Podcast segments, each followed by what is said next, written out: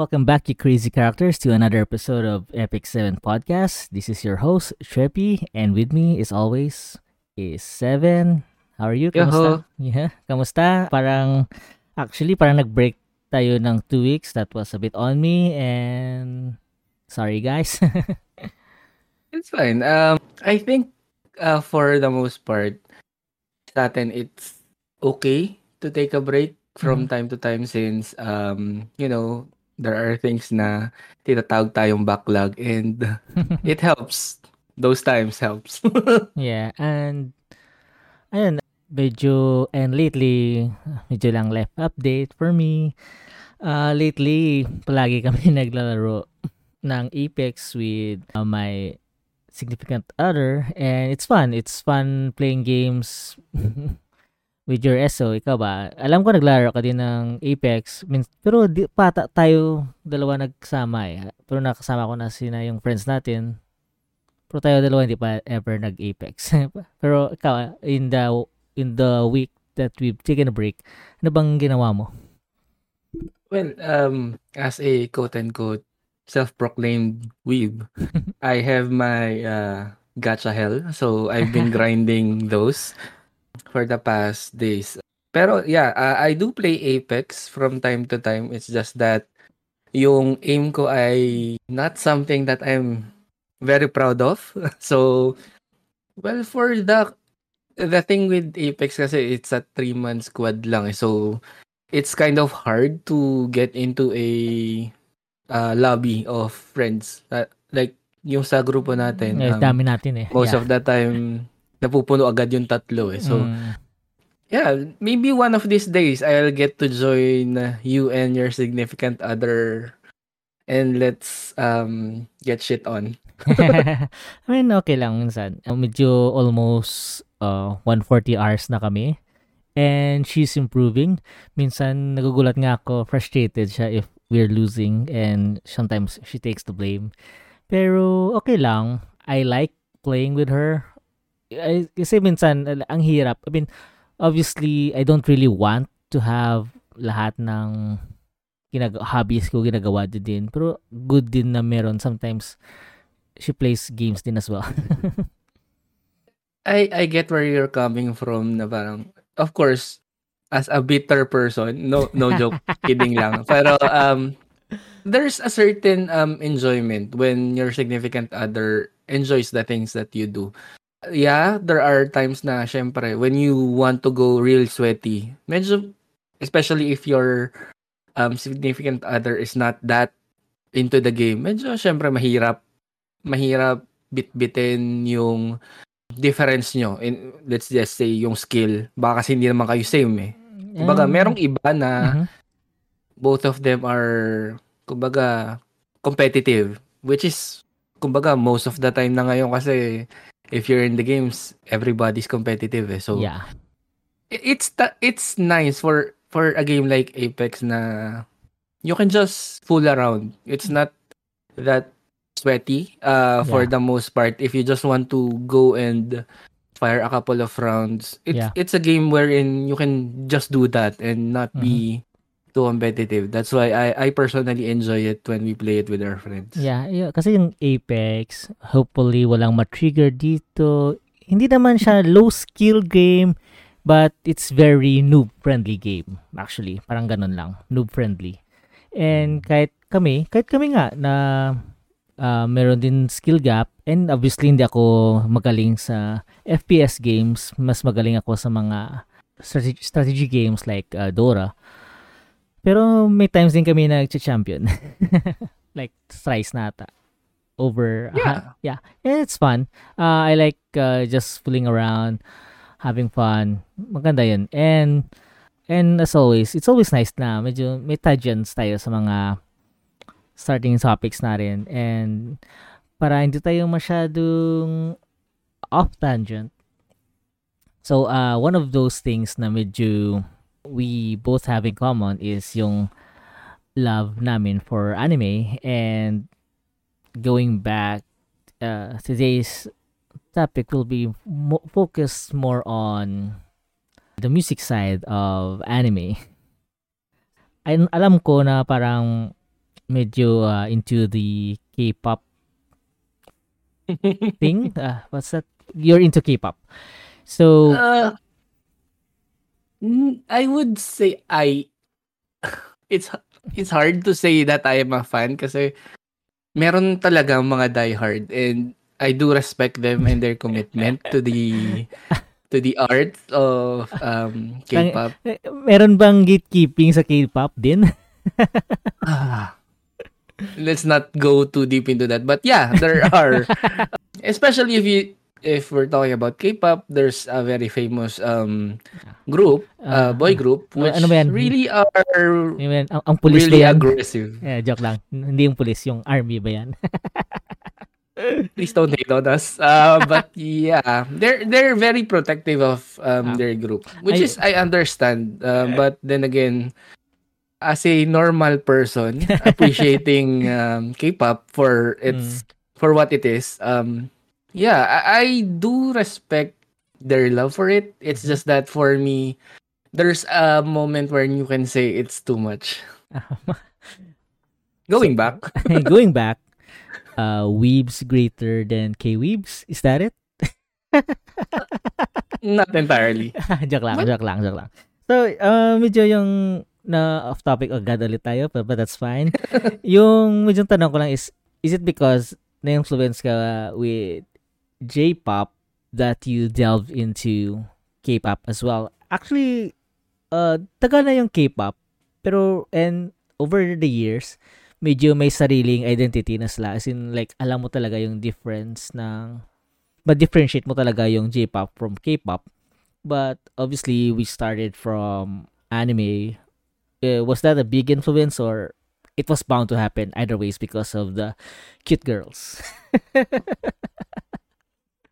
Yeah, when you talk about kasi for me ah, as as a guy, um of course you would understand that the, the very at the very core of K-pop it is groups, girl groups and boy groups. So Mhm. parang visuals is a very large part of kumbaga that side of music. Mhm. Um, but I wouldn't say na parang dahil sa J-pop or J-rock, um, nag-dive ako into K-pop. It's more of like a phase. Parang pangit pa sabihin, pero it's a phase, mom. Uh, it's fine. so, it, it's it's a phase. Basically, there was a time that medyo nag-settle down kasi ang, kumbaga, dahil siguro anime wasn't that great do may time eh May time. parang somewhere around um, 2010 I think yeah. Na medyo sa hindi ganon ka-great yung mga anime lineups. Unlike merong renaissance right now. Pero yun, there was a time that I saw cute girls, real 3D girls, um, singing and dancing.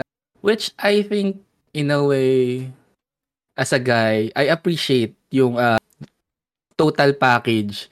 My friends would, I would say this normally to people who Mhm. to my friends who are actually K-pop fans na parang personally I I do not listen to K-pop. I watch K-pop kasi parang for me um More on the as much visuals. as oh as much as there are parang music in it I appreciate yung total package eh kasi Mhm. uh, in all fairness, um, they do put money and uh, in an art na parang pawala na yung mga MV, music video. So parang hindi kagaya ng mga times na uso pa ang MTV. Parang Yeah. every song meron kang um, visual entertainment for those music. So parang for me right now, it's more ang natitirang merong total um, investment sa music Mhm. videos would be uh, K-pop in my opinion. So parang that part na parang meron kang visual entertainment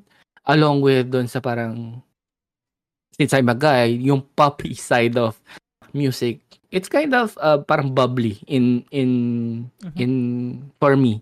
Kaya I enjoy it. But of course, um nandun pa rin yung iba kasi, iba yung I'm more of dun sa J-rock side kasi dun sa J-pop Oo. eh. So parang it, it's something that you don't normally see sa K-pop.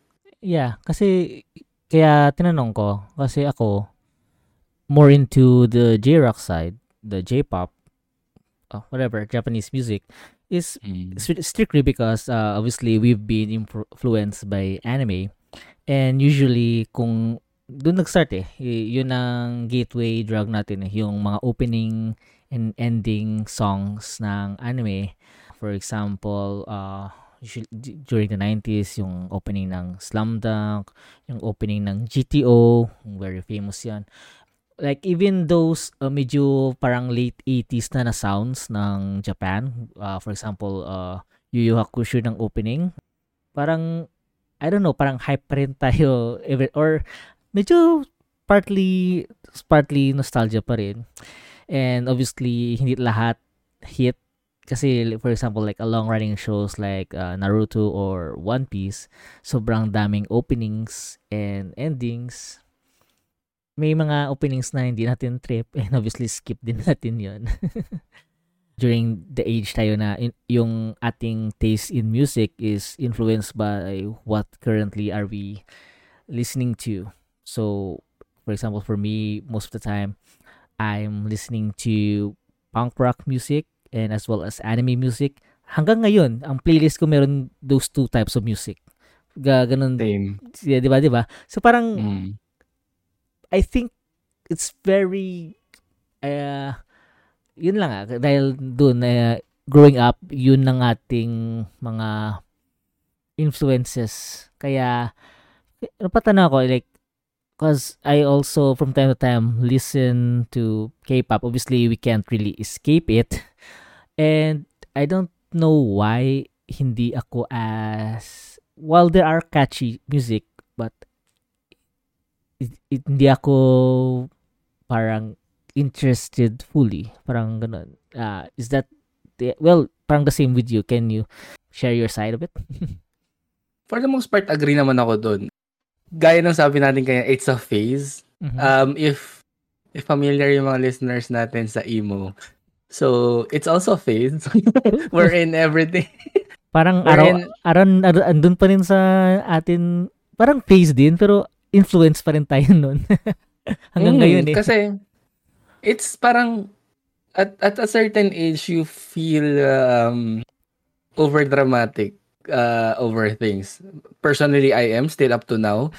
um, but, uh, it's, sa akin kasi music is like, kumbaga, if you're drawing, you have colors and stuff. So sa akin, music is a is my way of painting emotions. Mm. So parang for me if if let's say you're listening to emo punk or rock eh, that's the time wherein you want to paint your emotions black or red or something along those lines. So parang Mhm.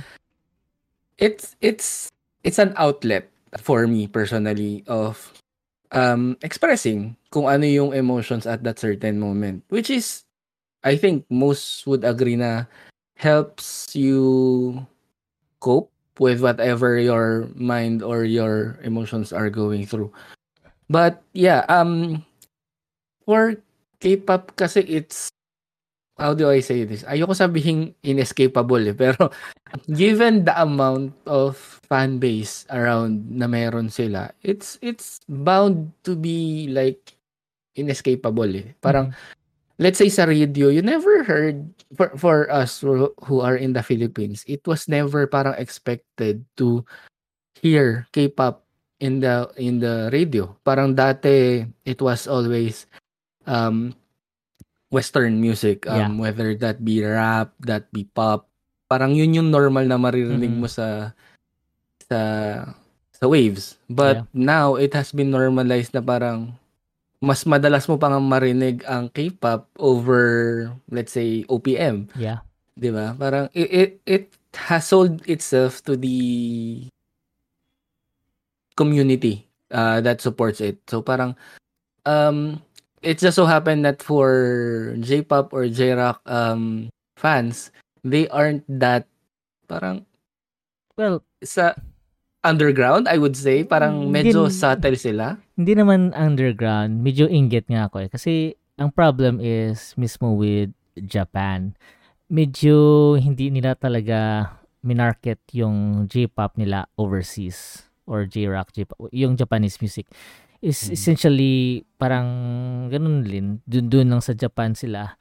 While kudos to Korea, parang ginamit nila whatever they had, which is the idol groups, the K-pop groups, and minarket talaga, and yun talaga yung like for example, if you think of Japan, you would think of uh, Mount Fuji, yung culture, yung everything well with e- even in whatever anime.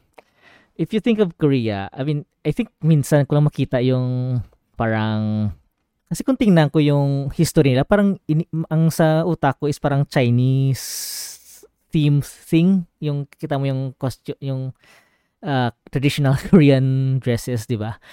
Hindi ko talaga Mm. mapin, masabi ko, oh, Korean yan. And yung first thing that comes to, into mind when I say Korean is yung uh, Samgyeopsal and uh, K-pop.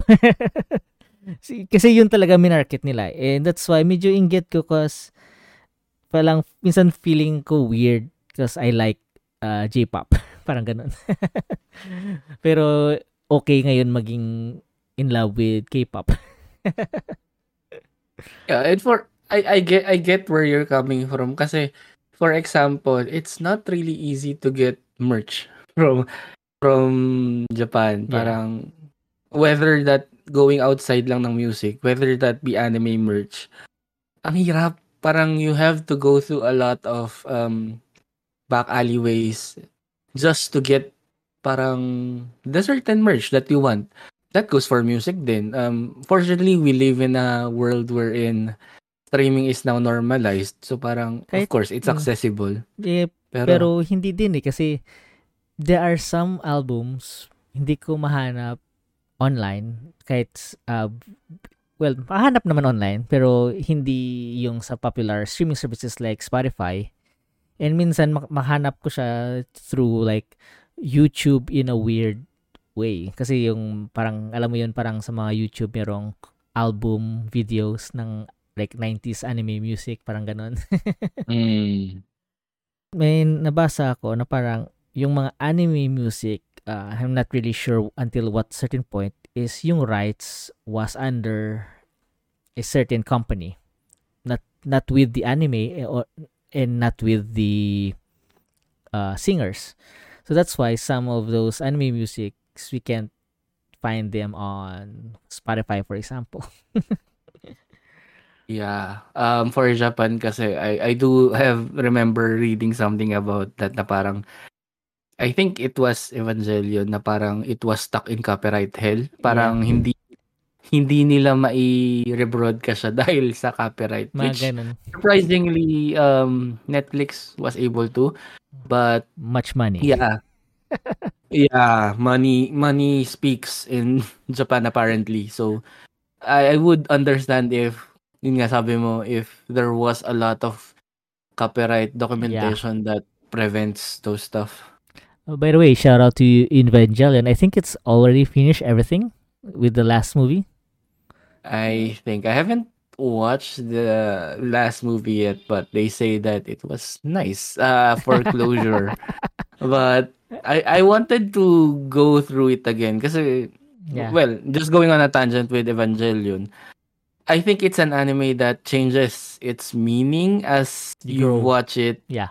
uh, again so it was a lot of parang years have passed since I last watched it. I'm wondering if yeah, if I watch it again this time around if I would appreciate it more or if Mhm. it would have aged badly for me but yeah, it's an uh, it's an experience for me to go through again. Yeah, and also piggying back on Evangelion, would you well angel s- thesis.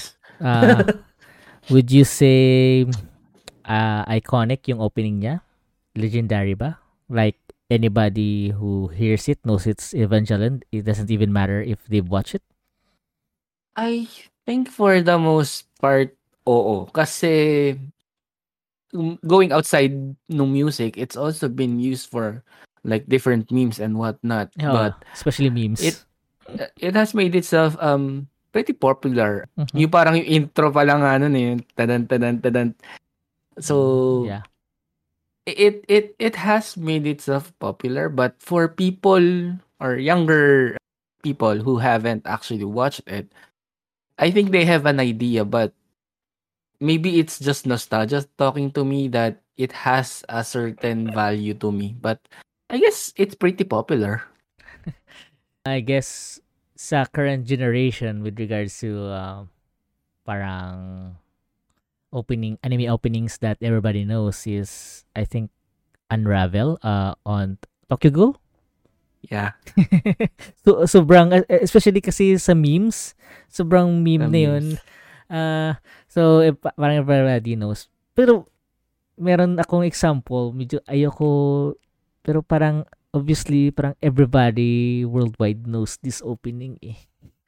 Like yung I wanna be the Demon very Slayer. best. No. Ah. Okay. yung Pokemon weird. Pokemon. Pero Surprisingly, yeah. yeah, surprisingly it has made itself parang iconic. Kasi hindi na it's an English, kumbaga yung Japanese version naman niya hindi ganun Ah. kasikat eh.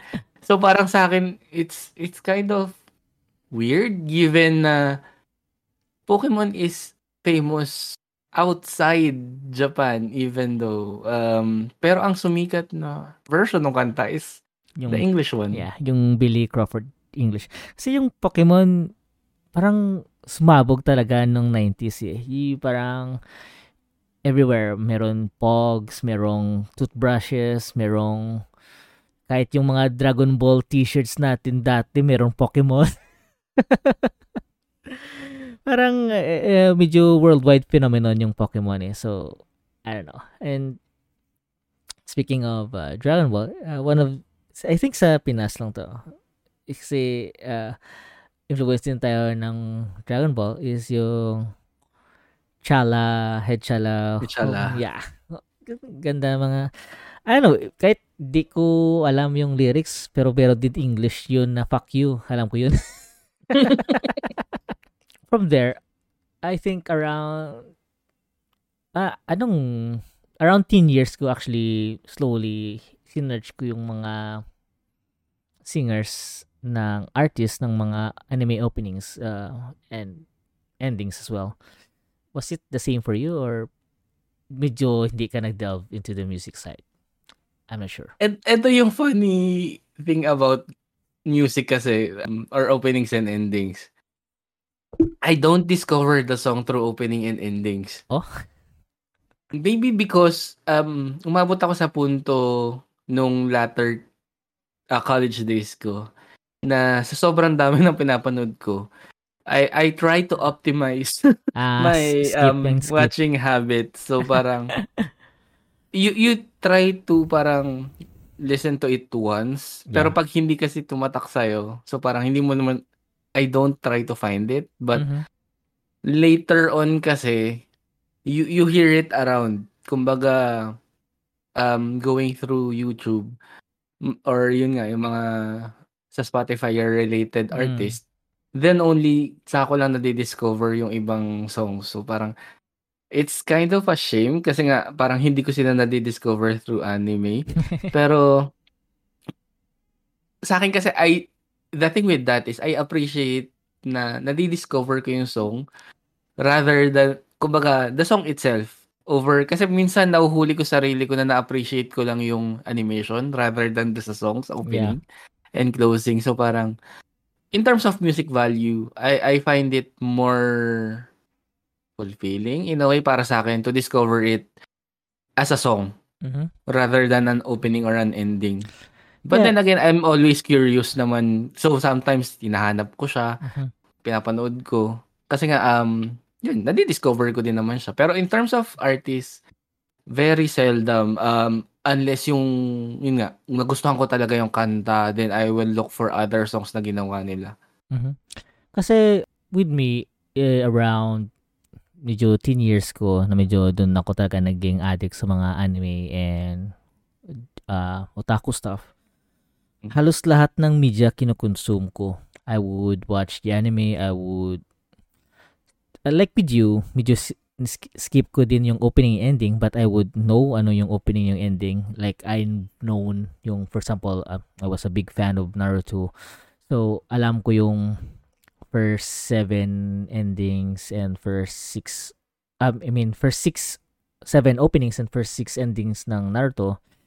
And doon ko nalaman yung mga favorite bands ko like with for example like alam ko yung Asian Kung Fu Generation, yung Flow. Mm-hmm. Y- yung Flow, isa lang kanta alam natin nila is yung Go. Yung Go, which is yung Fighting Dreamer songs ng Naruto. Mm, yung And Go. yung isa din is yung LARC NCL, which is yung uh, yung alam natin is yung driver's high sa GTO. mm. And upon, and the same way, later on, especially like with endings, usually skip natin yon. And later on, I've found much appreciation upon listening to them again nung sa nung with, like with, like I said with sa Spotify. And yung sa pen, yung dalawang pinaka recent kong example was yung sa is yung groovy na song, yung ending song ito ng Cardcaptor Sakura. Kasi yung animation ng ending dun was kinda boring kasi parang si sino yung fairy dog. si Cerberus, I think. Cerbero. Uh, si Cereberos. Cereberos? Parang ganun? Si Cereberos. Ah, uh, uh, yung animation ng ending niya is parang tumatakbo lang siya sa ano. So, skip and di ko fully na narinig yung ending. And upon listening it to it again, ang banger din pala. And yung another example ko is yung second opening ng uh, GTO, which is uh, I don't know the title, but it was by Porno Graffiti. Kasi yung first opening medyo banger na eh, yung Driver's High. Kaya mm. medyo na-underappreciate natin at the time yung second opening. Pero upon listening to it again, it's a banger. And right now, we've seen, especially sa YouTube, yung, for example, yung yung flow, yung Go, merong 15th anniversary which ha which merong remake with the cast of Naruto. Kasi this anime actually kasi because of them, the anime, yung reach ng artist na reach worldwide and yun more success to them. So parang ang cool ng effect kasi we, we a lot of people wouldn't really know kasi like we've said earlier, yung Japan doesn't really try to advertise yung product nila outside their country. But through anime, we've got to listen to them and it's kind of cool.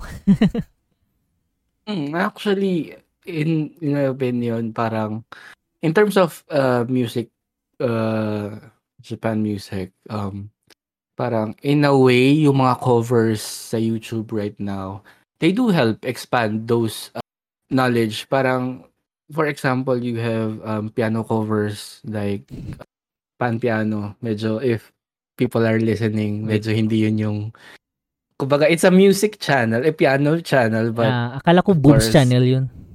Uh that's part of the entertainment. yeah. So but you have to focus on the music, focus on the music. So you have those kinds of talent. You have uh Kobasolo, you have So parang in a way there are different renditions of a certain let's say Japanese song that you can kumbaga maybe you the original didn't sell that much to you but mm-hmm. you there's a lot of covers out out there that may or may not help you get into the music scene of kumbaga yun nga J-rock J-pop. Mm-hmm. Speaking of covers and speaking of YouTube, yung paboritong playlist natin, especially with our age group, is yung batang 90s, 90s anime playlist. Tangin na. Tawa ko dun.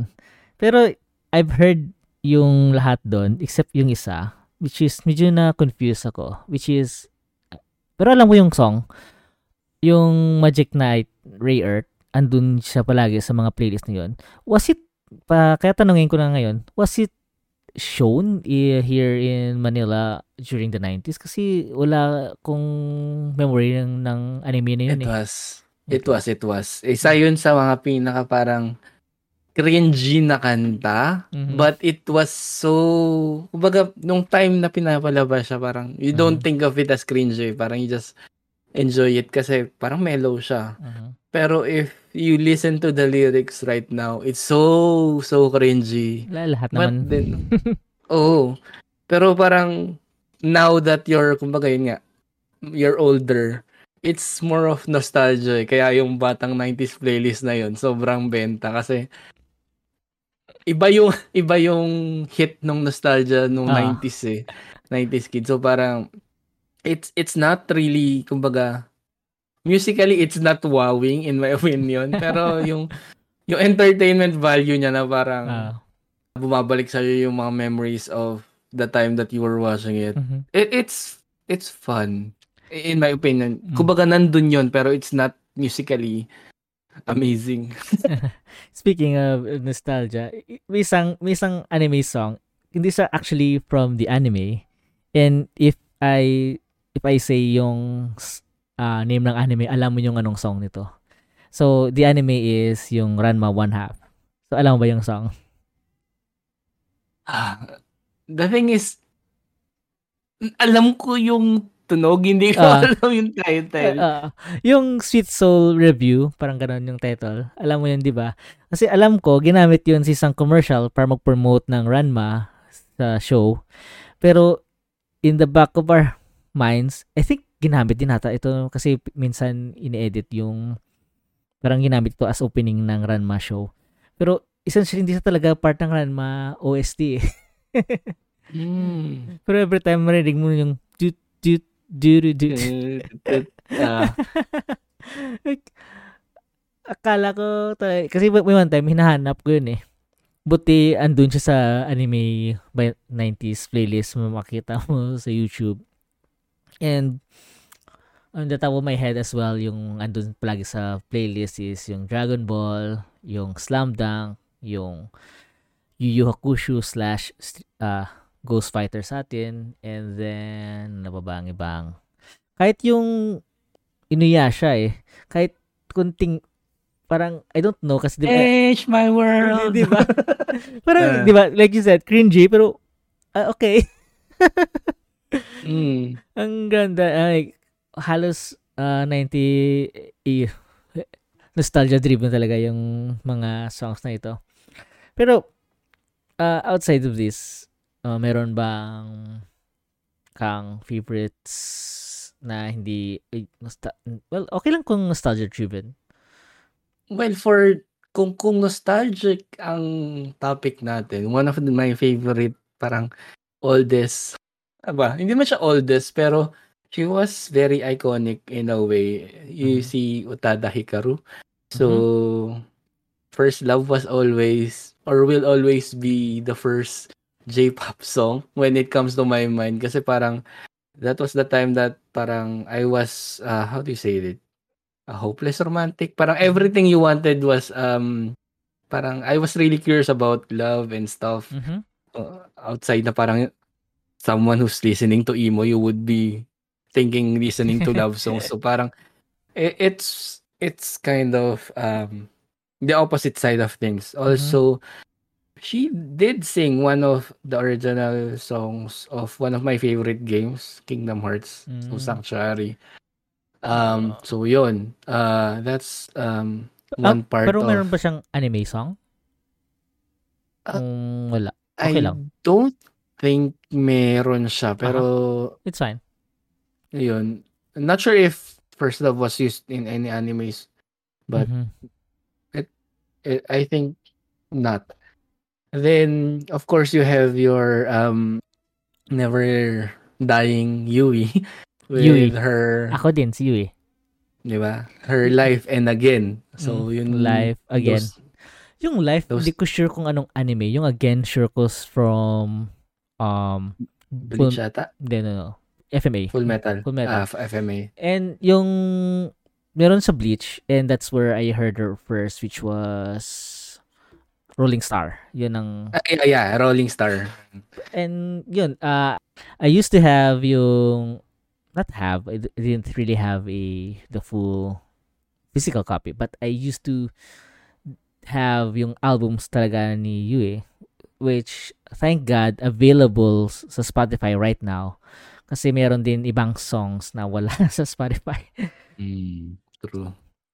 kasi yun ng daming and and speaking of uh, anime and openings rarely natin pinakinggan yung endings meron ba ikaw ano bang ending dati sa anime hindi mo s- skip Well, what? Not sure if it was an ending. Pero yung sa Gundam, I think, Mhm. ending ba? Yung iconic na ano na. Which Gundam Ah, Wing. Well, I don't think you watched that because you I, think wa- it was I- shit. no, no I I watched that it's one of my favorite Gundam series I know it's Ah. shit but I'd still watch it um pero yung just one bit communication is opening I think Ah, yeah. So, yun, just one beat. na Yeah. Yung natatanda ko. For ending, huh. Di ba hirap, no? Pero alam, ako merong Mm. dalawa. And one is recent.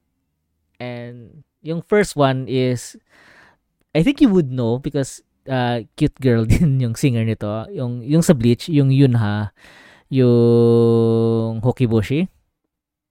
Mm. Di ba? Yeah, yeah, yeah. Kasi, yun eh. Kasi, minsan, kasi, usually, boring yung ending, slow. Pero ito upbeat, and especially sa Bleach, yung ending at the time, sino-showcase yung mga captains. So, obviously, pina, pinapanood mo. And, ganda din ng music. So, overall, influence ka. And, si yun na, yung itong music na to, yung Hokiboshi, is one of the reasons why I know kasi hindi, yung music to is in copyright hell and you can't really find it anywhere unless you can find it in some shitty scanned or high pitch toned YouTube vid but you can't really find the original which is a shame and yung isang opening uh, ending din which you, re- which you recent is alam mo yung ending ng Kekai Sensen ng first ending Mm, I watched the anime, but I'm not sure of the music, the song. yung tin- tin- tin- parang kasi yung jazz upbeat uh, Ah, send yung jazzy, may Ah. jazzy style sila eh sa Yan. ano eh sa. Yun. And because of that, palagi ko pinapakinggan. Yung, ang hirap mag-skip ng ending during may runtime sa Kekai Sensen. Buti parang 12 Fs lang siya. Eh guys, it's a good anime. Um, Contrary to popular belief, I think it's a good one. it's good. Uh, it's not bad. It's not great. It's good. I mean, I like it. I like the animation. Pero ang problema kasi uh, medyo quick review lang. Medyo episodic din. Medyo episodic din. Yun lang ang problema ko sa kanya. It wasn't well, speaking of ending, I'm just talking out of my head here. Sure. Um going with um Demon Slayer. I think Gorenge was an ending song. Yeah, I think yeah. Ah, ganda din I yun. think yeah. Uh, that's one of also Lisa is one of my favorite artists. Uh, contrary to you hating on Sao, but um she Ah, did sing a lot of Sao songs. So I think siya din sa No Game No Life. I'm not sure. Pero ma- Ah. Lisa, Lisa. Parang fami- familiar. Alam ko may mga opening siya na maganda. I I don't Mm. uh well, maybe one of these days. I hate Sao. It's it's fine. yeah, but uh, Lisa, outside of uh, kumbaga Sao, um, Lisa has banger songs as well. Kumbaga, parang for me, um, she's pretty, well, she's pretty old, but still, um, Homura, um, and Gorenge from uh, Demon Slayer are two songs na parang really uh, sticks out when you say parang Demon Slayer. Those two songs are really part of it na talaga.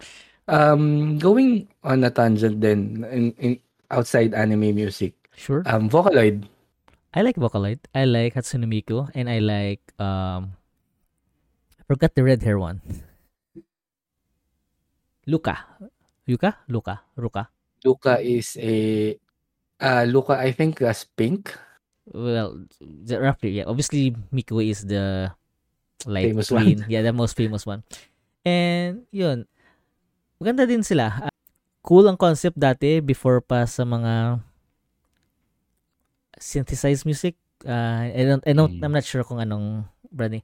But, uh, basta, I think I've listened to a few of those songs and I have to always, if you, if I hear it, it's going to be um LSS syndrome on my head. yeah, so parang at at some point of my life I've also parang delved into yun nga Vocaloid and the thing kasi is for me Vocaloid was my gateway to rhythm games. So parang um there's a lot of games na Hatsune Miku focused. So parang mm-hmm. if you're you you're want to enjoy parang O2 Jam before it's another way of enjoying Japanese mm-hmm. games kasi nga um one of sa genre din nila is yung mga digital um, parang EDM and stuff. Mm-hmm. Um right now madaming Vocaloid artists that are around so parang a couple of notable ones for me right now is yung si Deco 27 which is pretty much famous for Vampire mm-hmm. I think right now tapos yeah. you have 40 MP with Love Trial. So parang right now this is tas given then the way that VTubers are uh, the thing. So yes. parang Speaking of which, would you say si Miku yung grandmother ng VTubers? in, a, in a way, way yeah. in a way, you would have to parang respect that kumbaga before even Kizuna Ai they were having um holographic uh concerts, or projected ganun. concerts. Yeah. and so parang those were kumbaga as a Japanese fan parang of those things. Yeah. Eh, hype yun eh. When you see those concerts, parang you doon mo na doon mo na nakikita na parang how organized chaos ang Japanese fans. Parang how can you party with that um kasi iba, iba yung nakikita mong concerts when you are in the Philippines eh. when you see uh, western concerts parang uh. it's it's like lalo na kung rock kumbaga mm-hmm. slaman and and stuff parang okay mm-hmm. but when you look at Japanese side of things it's so organized but they are so crazy in a way na parang how parang yun yung iniisip ko eh how how how can you mix two different things at the same time but then again It's Japan. Eh, hindi ko ever makalimutan yung leaks. Alam mo yun, yung Japanese leaks. sa mm. mga shows, yung, yung banger nila. mm, true. Tawa talaga. And going lang from Vocaloid, um, one of my favorite, parang hindi naman sila Vocaloid, but they are parang a duo. Um, if you've heard of them, Chico eh, with Honeyworks. So parang they are artist in itself. Hindi mm-hmm. naman talaga sila Vocaloid, but um, they are more poppy, J-pop uh, than rock. Parang, mm-hmm. And their animations kasi for music videos are very, parang anime styled. So, it mm-hmm. it's also one of those things na parang sa akin right now are very entertaining. I I do look forward every time na parang may announcement sila of a new song. Mm. Um, I I do look around at their pages social pages to Mhm. keep parang keep updated kasi I find it enjoyable yung music nila. Mhm. And speaking of how Japan influence, like for example, animation and Daft Punk was a weird combination during the late 80s and 90s. It, I think that somehow influenced uh, Miku, uh, Vocaloid. And in a weird way, we're going to talk about a bit, a bit of idols. How Japan also influenced yung idol culture, I guess, ng Korea. Did you also listen to, for example, uh, Japanese idol groups like AKB48? This is the thing. I haven't really listened to Oh. any um idol group per se from Japan, Mhm. but I do watch idol groups in anime. So your um love lives and your bang girls dream um basically they're a girl band Mhm. uh, and your idols um in kumbaga parang junior I wouldn't say junior because they're I think too much of a lolly to be in junior high. um but yeah, I, I do get my idol um fix not from the uh, the 3D girls but more of the 2D side of things. Aha. It's, it's more of like kasi I have also like two AKB48 songs that if I hear it it's gonna also be um Is it fortune cookie? it's one is fortune cookie yes the other one is uh heavy rotation Yeah, heavy rotation. I've heard those two songs um from time to time. and during Of course, you would encounter it. yeah and during their time they also had a music video a song for uh Wreck-It Ralph the movie uh yeah, I think Sugar Sugar Rush was the title uh but uh, I think Fortune Cookie in heavy rotation is more catchy Uh, heavy rotation. I think that uh, I'm not sure if that is more famous than fortune cookie, but I guess those two are have its own reputation by itself by this Yeah. time.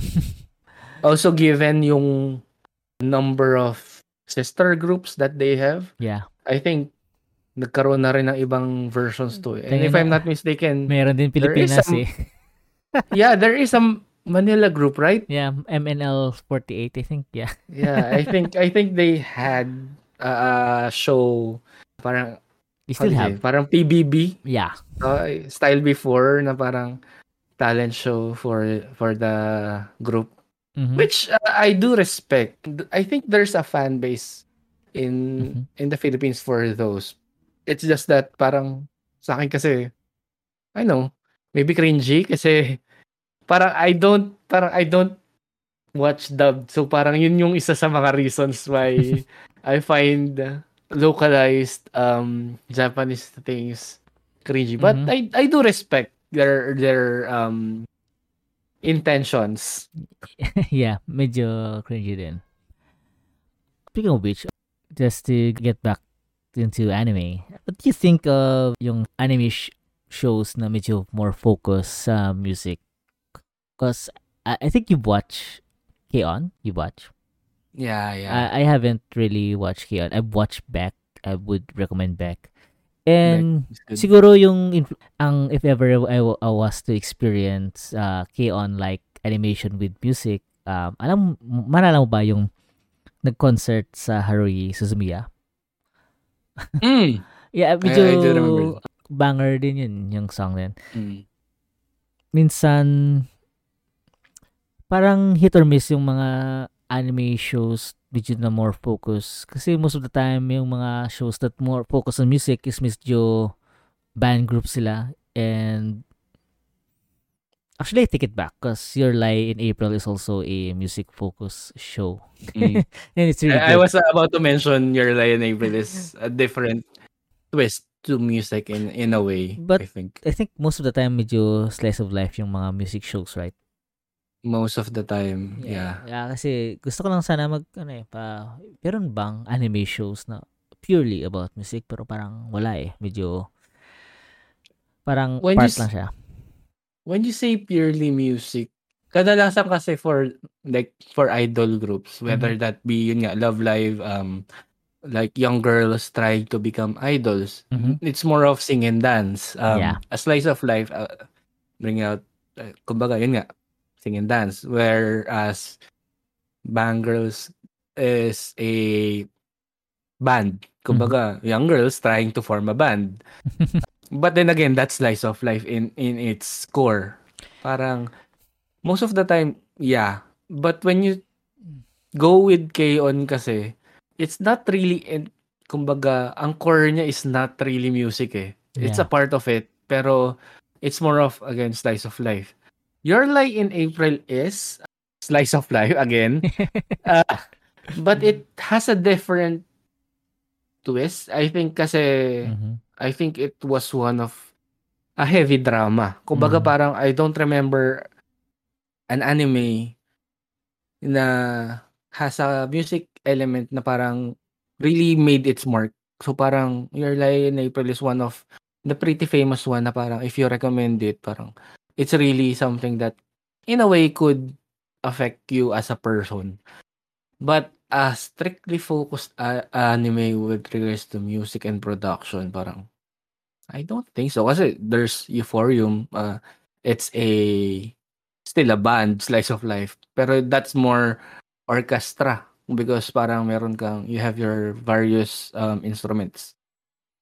Yeah, I don't think I've ever watched a- an anime na ang core niya is music. Huh. Hmm. Parang, I mean, it's really hard. But obviously, with any anime show, 50% of it is also about sound and music.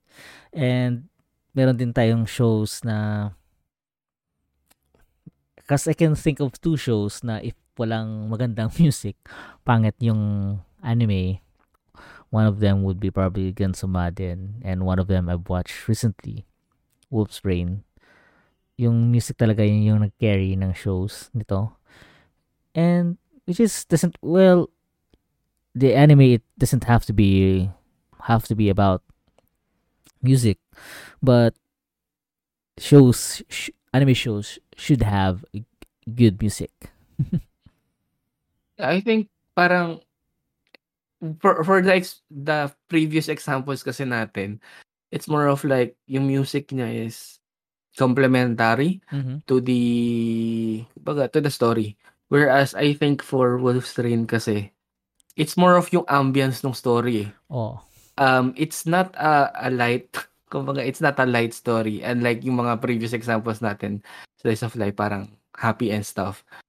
For Wolf's Rain as far as I know kasi yung if if we're talking about the same thing, yung ambience music niya was really on point for most of the scenes na gusto mong na Yep. pinapanood mo eh. exactly So parang sa akin, it amplifies yung experience of the story yeah rather than just add like fun or something.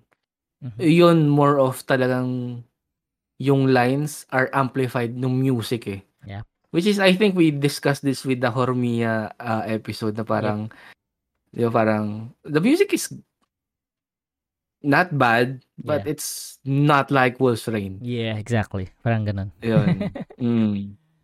Yeah, for music in anime, for the most part, it it's nice and good. If you can, if you have the time to spare to watch the opening and the ending. But for people who quote unquote optimize their viewing experiences, it's it's still something to pick up. Kasi at least watch it once. Parang yung ginawa natin sa uh, Horimiya. With when when we picked it up, I watched it once. Gaya na sabi ko sa episode na yun, it, it wasn't really something that I was wowed at first. It took me like three listenings for it to grow on me. Yeah. I think it goes with other animes as well. Parang, for example, Rent a Girlfriend, The Peggy's Centimeter, it isn't parang wow, but it grows on you eh. yeah So, yun, do explore. Kagaya yung sa sabi natin, uh, we do, we started with J-rock, but we do enjoy yung mga J-pop and sometimes yung mga jazzy music from certain animes na parang you don't expect to enjoy Yeah. it kasi may lyrics parang it's jazz normally jazz are instrumental but Yep. you you you explore you try ilayan ng lagi natin sinasabi dito sa podcast natin it's always try if you like it then explore if not then just drop it and move on Yeah. And in anime, yung the anime always starts with music and ends with music. And you can't really the anime it should be visually appealing, but I would honestly say uh, the sounds and music would also take it to the next level. Bye. bye guys